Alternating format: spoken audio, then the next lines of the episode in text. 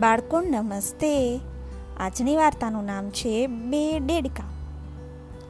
બે ડેડકા હતા ને? એ એક જ પરિસ્થિતિમાં હતા. પણ બંને એ પરિસ્થિતિનો કેવી રીતે સામનો કરે છે ને એ જોઈએ. બે ડેડકાઓ હતા. તેઓ એક વખત કુદાકૂદ કરતા અચાનક દૂધની દોણીમાં પડી ગયા.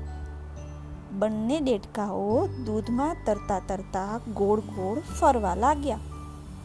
પગ ટેકવવા માટે કોઈ આધાર ન હતો એટલે તેઓ કૂદીને દોણીની બહાર નીકળી શકતા ન હતા. આમ લાંબો સમય ચાલ્યો, એટલે એક દેડકો તો થાકી ગયો. તેણે બીજા દેડકાને કહ્યું, દોસ્ત, હું તો ખૂબ જ થાકી ગયો છું. હવે હું જાજુ તરી શકું તેમ નથી. હું તો તરવાનું છોડી દઉં છું. એમ કહી તેને તરવાનું બંધ કરી દીધું અને દોણીમાંના દૂધમાં જ ડૂબી ગયો.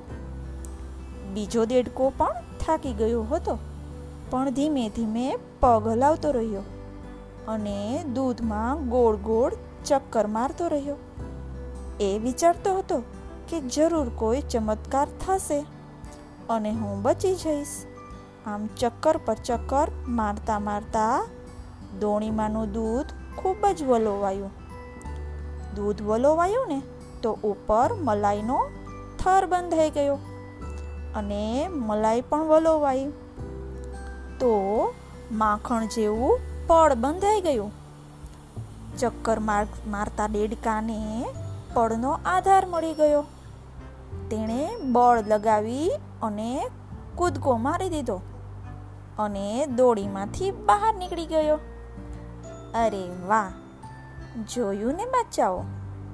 એક જ પરિસ્થિતિમાં હતા, છતાં એક ડેડકો તો બચી ગયો અને એક મરી ગયો.